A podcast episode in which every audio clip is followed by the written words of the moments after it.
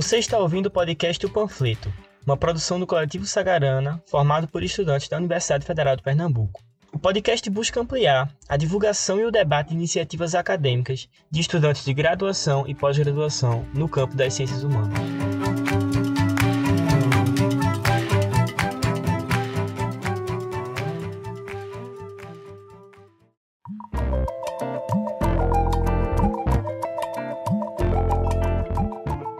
Recebemos hoje aqui no panfleto Vinícius de Mello, que é um estudante da, da UPED Nazaré da Mata, que é mais, um, mais uma universidade, um centro que a gente está podendo inaugurar aqui, nossos convidados do panfleto. Então já dou as boas-vindas e peço para que Vinícius possa falar um pouquinho sobre si, sobre quem é ele, o que ele faz, onde ele, que ele atua, essas coisas todas. Eu queria primeiramente dar uma boa tarde a todo mundo que está ouvindo o podcast. Queria agradecer novamente a Luiz pela oportunidade de estar aqui. E meu nome é Vinícius de Melo, é, eu sou estudante da Universidade de Pernambuco, do campus Mata Norte. Eu atualmente estou no sétimo período de História e eu participei de, de dois projetos. Um está em andamento e o outro já foi finalizado, que é o PIBID. Eu participei em 2018 do, do PIBID.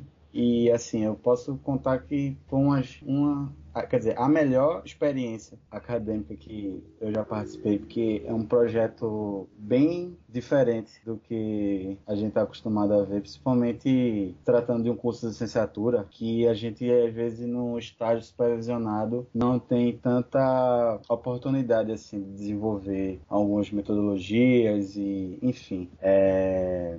Eu queria falar um pouquinho sobre como, como funciona essa, essa questão do PIBID. Acho que para quem já é, é, da universidade deve conhecer, mas acho que deve ter alguém que não, não saiba muito bem como funciona. É, o PIBID é uma proposta de valorização dos futuros docentes durante o processo de formação. E o principal objetivo do PIBID é o aperfeiçoamento da formação de professores para a educação básica e uma tentativa de melhoria da qualidade da educação pública brasileira. Então, esse projeto que eu participei foi coordenado pela professora Janaína Guimarães, que também é, é coordenadora do outro projeto que eu vou falar daqui a pouco, de Brasil Colônia, e que o principal objetivo disso era a gente se reunir na universidade uma vez por semana e trabalhar com textos sobre direitos humanos e discutir maneiras de introduzir esse conteúdo a alunos do ensino fundamental. Então a gente fazia isso a partir de oficinas e basicamente funcionava toda semana a gente discutia o texto com a professora, é, tem, ela dava a referência bibliográfica no, do projeto do semestre todo pra gente e toda semana a gente tentava fazer uma oficina baseada naquele conteúdo que a gente trabalhou com ela na, na universidade. Então a gente sempre tentava levar história em quadrinhos, é, vídeo e tentar ser o um máximo didático possível, porque como se trata principalmente de alunos do ensino fundamental, é, a gente tentava fazer várias coisas lúdicas assim sobre o tema. Então era muito importante porque é, em nenhuma cadeira que eu que eu me recorde assim, acho que nenhuma cadeira, a gente teve uma metodologia dessa, sabe? De é, introduzir temas que a gente discute na academia dentro de sala de aula para alunos do ensino fundamental. E a forma como a gente abordava esses assuntos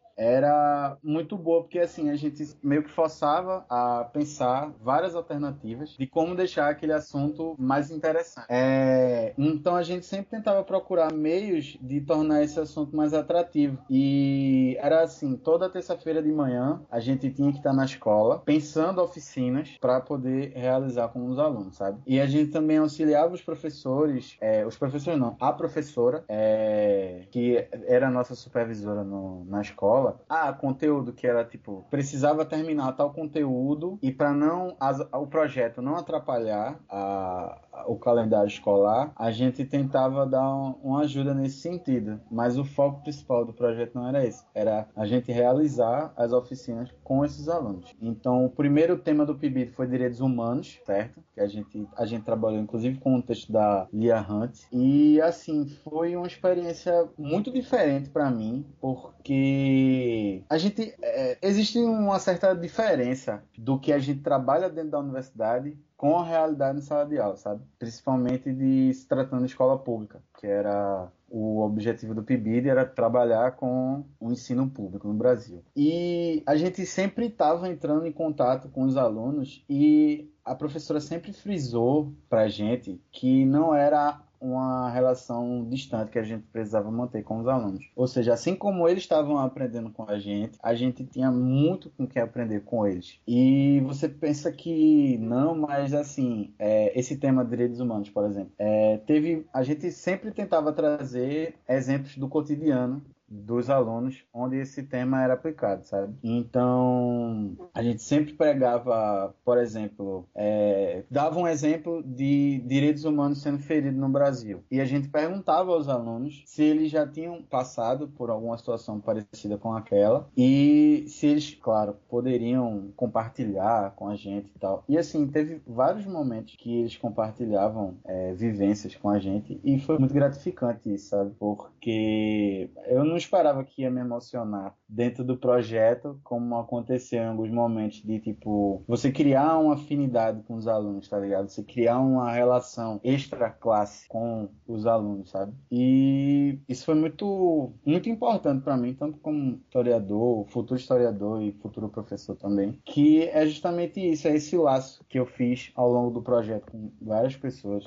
com vários alunos. E também com a escola que eu a escola que eu participei foi o Dom Mota que é um colégio público lá de Nazaré da Mata que mesmo com todas as dificuldades em relação à estrutura e tudo mais, o colégio sempre, sempre foi muito aberto ao projeto e às nossas propostas também. Então, eu me senti realmente muito acolhido pelas pessoas do Dom Mota, por toda a equipe do Dom Mota, desde a direção até a Alcione. Inclusive, vamos dar uma lembrança para Alcione aqui, que foi a supervisora da gente durante esse período. Então, eu achei de extrema importância é, levar esse projeto para essas escolas e também assim para meio que aquela história de quebrar os muros da universidade, sabe? Então teve inclusive um dia que a gente tirou para levar os alunos da escola para a universidade para conhecer a faculdade da gente. E assim lá no campus Mata Norte tem um elevador que leva as pessoas do bloco A, do de baixo para o de cima. E teve muito aluno assim que queria porque queria andar no elevador porque nunca tinha visto um elevador na vida. E teve uma hora lá do do, do, dia que eu passei, sei lá, uns 20 minutos subindo desse elevador com os alunos, para eles andarem assim, conhecer o campus e tal. Aí a gente fez um bocado de atividade. É... E no final do, do projeto a gente sempre tinha que mandar um relatório e a gente sempre fazia uma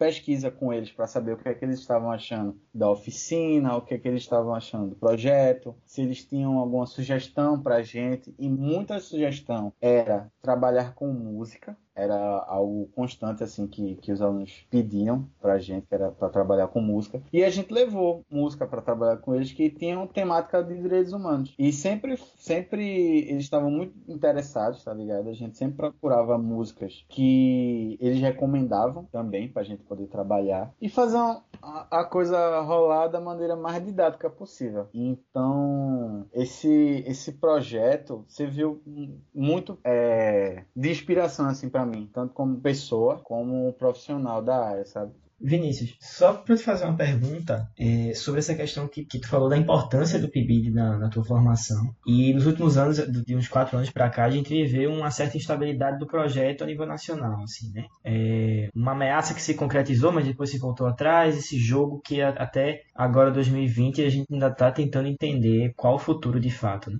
E assim, a gente sempre teve esses relatos muito positivos de, dos estudantes que fizeram sempre parte do, do projeto que também que de certa forma concorre em experiências docentes para os licenciados de diversas, é, diversas graduações com seus estágios supervisionados, né, seus estágios obrigatórios, curriculares, e também com essa nova realidade das residências pedagógicas, né, que eu acho que também tu já vive isso na, na UPE Mata Norte. E assim, quais são as, as diferenças que tu consegue apontar entre esses três modelos, vamos dizer assim, os ganhos, as perdas, a, a a importância talvez que tu observe da gente conseguir firmar e ampliar uma possibilidade do PIBID, como é que está teu olhar em relação a isso? É, a principal diferença que eu vejo entre os três projetos, eu nunca participei da, da residência, eu me inscrevi para tentar entrar na residência agora. É... Mas assim, a grande diferença que eu vejo do PIBID, eu vou comparar primeiro o PIBID com o estágio supervisionado da gente, certo? É... A grande diferença que eu vejo do PIBID para o estágio supervisionado é que o estágio supervisionado a gente meio que mantém uma certa, não propositalmente, mas assim, em questão de objetivos é... da cadeira, certo? Então, assim, a gente sempre está preocupado em fazer plano de aula, em procurar um tema para trabalhar com os alunos. E, assim, isso, isso gira muito em torno da, da questão curricular. Então, é uma coisa mais que eu vejo na minha visão. Mas eu acho que é, o PIBID está muito mais relacionado à questão humana do aluno, do, do, do docente, caso a gente, os alunos universitários, com os nossos alunos do PIBID, entende? Então eu vejo que, tipo, tem uma certa distância é, em relação à cadeira de Estado supervisionado, porque na cadeira de Estado supervisionado a gente está preocupado em mandar o relatório parcial para fazer avaliação, é, fazer plano de aula que a gente precisa fazer para dar aula na, nas escolas, fazer observação e tal. Apesar de que o objetivo do estágio supervisionado, se você for olhar, ele é um pouco parecido com os outros, tá? Do, da, da questão do PIBID e tudo mais. Só que na questão prática é muito diferente, entende? Então tem uma, um, uma acho que a maior diferença que eu vejo é que no PIBID a gente está mais próximo dos alunos em relação a realizar uma oficina, em relação a fazer observações. Então, assim, no estágio supervisionado acho que a gente também não tem tanto tempo para criar esse laço, entendeu? Para criar essa relação com, com os alunos. E é, o PIBID gira muito também em torno da questão lúdica, que é a gente pensar várias oficinas é, para levar diversos materiais diferentes. Não que nós, no, no estágio supervisionado você não possa fazer isso, você obviamente você pode levar uma coisa mais lúdica para dentro da sala de aula, mas como é uma, algo mais relacionado a currículo acadêmico, a gente está mais preocupado em acabar, em tipo realizar é, a, a, o estágio supervisionado para entregar o relatório e obter a nota no final do período, certo? Então, eu acho que existe uma cobrança diferente em relação ao PIBID, em relação a, ao estágio supervisionado que é justamente essa, tipo, é, eu mesmo quando fiz estágio supervisionado, eu só fiz o, o, o básico, assim, do, do, da questão do feijão com arroz, de, tipo, pegar o livro didático da escola, fazer uma análise do livro didático e dar as aulas como, que contam como carga horária, para você poder é, pagar a cadeira, baseado no livro didático. Tipo, eu trazia materiais de fora, mas o foco principal era em relação a gente dar aula, e não em pegar o tema, assim, tipo, transformar uma coisa lúdica, certo? sabe? Então, e a, a principal diferença que eu vejo também em relação à residência é que ela já já é mais específico para esse lado de dar aula, sabe? E não necessariamente fazer oficina, porque no PIBID, o objetivo principal era a gente fazer justamente esse lance da, das oficinas com os, com os alunos e inserir os alunos ao máximo no ambiente acadêmico, aos, aos debates acadêmicos que a gente estava realizando. Então, é principalmente essa a diferença que eu vejo. É que na prática o estágio supervisionado, ele não, nem sempre, acho que a maioria das vezes, ele não cumpre com todos os objetivos que a gente discute em sala de aula. Até por questão de tempo, de organização, porque sempre tem aquele negócio de o prazo para você entregar o formulário preenchido da escola, de você achar uma escola que esteja aberta a receber o estágio supervisionado, porque tem muitas escolas que negam, não querem que você faça estágio supervisionado lá, certo? Então, tem toda essa dinâmica é, diferente, sabe? Eu acho que no PIBID você fica muito mais próximo dos alunos e é uma experiência muito diferente do que o estágio supervisionado. E em relação à residência pedagógica, eu não, não participei, eu conheço pessoas que participaram,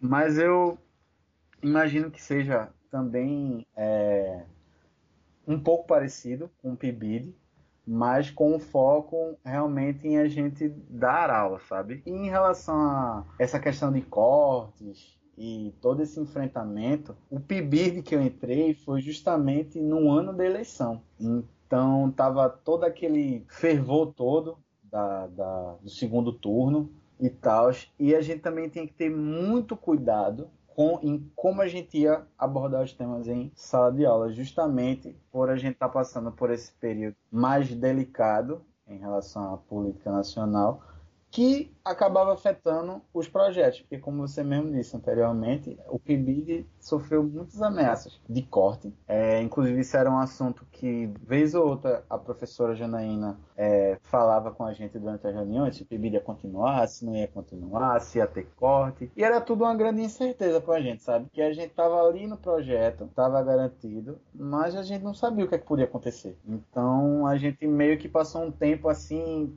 querendo saber se ia ter o projeto novamente ou não, se a gente ia poder participar novamente. Então foi tudo meio que é, dado a esse fervor da, do segundo turno e que a professora pediu muita cautela para a gente trabalhar com isso. E muitas vezes as oficinas que a gente trabalhava, a gente abordava esses temas em sala de aula, sabe? Questão principalmente de direitos humanos. E assim, você abordar direitos humanos num, num cenário político que basicamente estava rasgando é, é, toda, todo, todo o histórico que o toda a história dos direitos humanos no Brasil e no mundo é uma questão muito delicada, porque assim, você meio que fica pisando em ovos do que, é que você vai poder falar, o que, é que você não vai poder falar, é, como o aluno vai receber essa informação para não ficar aquilo de, ah, você está doutrinando, fulaninho, não sei o quê, quando na verdade a gente só está literalmente trabalhando com direitos humanos, que é um assunto universal e não deveria ter é, todo esse esse medo assim em abordar o assunto, sabe? Então acho que foi muito relacionado ao, ao momento político que a gente estava passando e como a gente ia tratar disso com, com os alunos. É, para tentar retomar um pouquinho de um tema que tinha colocado no início da, da conversa, que foi o outro projeto que tu participou em relação à documentação da administração colonial. Aí eu queria que tu pudesse falar um pouquinho como foi esse trabalho, como é que se desenvolveu tudo isso. É, então, é, ano passado eu comecei a participar de um projeto de extensão que a Universidade de Pernambuco fez juntamente com a Universidade de Salamanca, que foi coordenado novamente pela Janaína Guimarães, que foi minha coordenadora do PIBID, que é a base de dados Brasilris que é esse nome meio complicado de se pronunciar, mas é, basicamente é uma, uma base de dados que ela trabalha com as redes pessoais e circulação no Brasil. Então, só uma breve introdução sobre o que é essa base de dados e como ela funciona. É, a base conta com três seções principais, que são os personagens, referências documentais e referências bibliográficas são seções conectadas entre si. A equipe de pesquisadores é, vai introduzir no sistema personagens, sujeitos reais, que têm relação com a América Portuguesa durante a União de Coroas, que se deu de 1580 a 1640, com o objetivo principal de compilar o máximo de dados sobre os mesmos personagens e estabelecer suas conexões, sejam elas dadas de maneira política, social, econômica ou militar. E para além disso, é, a base apresenta informações sobre a circulação desses personagens entre as duas margens do Atlântico, proporcionando é, uma valiosa informação sobre a comunicação existente entre o mundo colonial e o metropolitano nos finais do século XVI e início do século XVII. Então, é, é, é, o projeto busca dar aos pesquisadores atuais e futuros uma ferramenta diferente para se estudar sobre o período colonial no Brasil, que é um período que, que conta com importantes estudos, mas que ainda é, existe muita lacuna nesses estudos. Então, algumas dessas lacunas a gente tenta preencher a partir desse trabalho. E essa base é coordenada pelo professor José Manuel Santos, da Universidade de Salamanca, que tem como pesquisadores associados a professora Kalina Vanderlei Silva, lá da Universidade é, do Campus Mata Norte, é, Ana Paula Megiani, da USP, José Luiz Reinaldo, da Universidade da UBA. É, feito eu estava é, comentando com o Luiz antes, o projeto se deu basicamente a gente pegava os contratos notoriais da Amsterdã e a gente ia procurar dentro desses contratos palavras-chave que tinham alguma relação com esse período. É... Então, por exemplo, as palavras-chave, vou lembrar algumas palavras-chave aqui que a gente pesquisava. Era Pernambuco, é, escravos, açúcar, São Paulo, Rio de Janeiro e Bahia. Então a gente abria o documento, ia na, na lupazinha que tinha no do, do, PDF e pesquisava esse nome. E em todos os contratos que aparecessem essas palavras, a gente tinha que fazer uma marcação e responder um formulário no Google dizendo a página do contrato, qual tipo de contrato que se tratava, se era um contrato de casamento, se era uma dívida, se era uma venda ou compra de escravo ou de açúcar e a gente mandava para a professora. E a partir disso, ela introduzia esses personagens na base de dados. Então, quando você entra na base de dados e você procura por algum personagem, por exemplo, como eu estava citando aqui antes, o Duarte Dias, você vai na base de dados e você clica no nome dele e aparece todos os dados desse personagem. Aparece o identificador, o nome, o apelido, é, o assunto que ele normalmente está associado. Se é comércio, se é família, se é militar, se é político, se é profissional ou é social e aparece uma breve introdução sobre esse personagem na base e você pode procurar referências bibliográficas para trabalhar uh, com esses personagens. Então é basicamente fazer um mapeamento desse sujeito e postar nessa base para facilitar é, os historiadores e outras pessoas também que queiram pesquisar sobre o Brasil Colônia a achar fontes sobre esses sujeitos em questão. Nisso eu queria te agradecer a tua presença. Queria lembrar que a gente sempre deixa o contato, né, o e-mail de quem é entrevistado aqui no podcast na descrição do episódio para quem quiser trocar uma ideia, é, fazer alguma pergunta, trocar informações. Então é importante a gente fomentar esses, esses, esses diálogos. Então eu queria reforçar o meu muito obrigado, Vinícius, e a gente espera poder sempre ampliar esse contato com o pessoal de outros, outros centros é, e cursos de história aqui do estado e além da, da Rural, que a gente já conseguiu fazer uma entrevista passada com o Mário, quem não ouviu, vale a pena ir atrás. A gente agora podendo estar ampliando esse contato com a, com a UPE Mata Norte é muito importante. Eu queria agradecer a oportunidade de participar é, desse podcast e de compartilhar essas experiências acadêmicas que eu tive, que eu acho assim que como a gente tá todo mundo no, no mesmo barco, é sempre importante é, ouvir e também compartilhar é, nossas vivências dentro da universidade. Então eu acho o projeto, esse projeto que você está fazendo muito importante. Ele tem é, um objetivo muito gratificante, que é você trazer convidados para falar sobre suas experiências e tal. E é uma maneira de você ampliar também suas vivências e seus projetos e tirar dúvidas de pessoas que tenham interesse em participar, não só do, do, do que você citou, mas de outros projetos também. Eu estava aqui ouvindo os episódios anteriores e eu achei muito interessante vários dos projetos que as pessoas trouxeram. E eu queria, por último, agradecer aí de novo a, a oportunidade de participar desse podcast.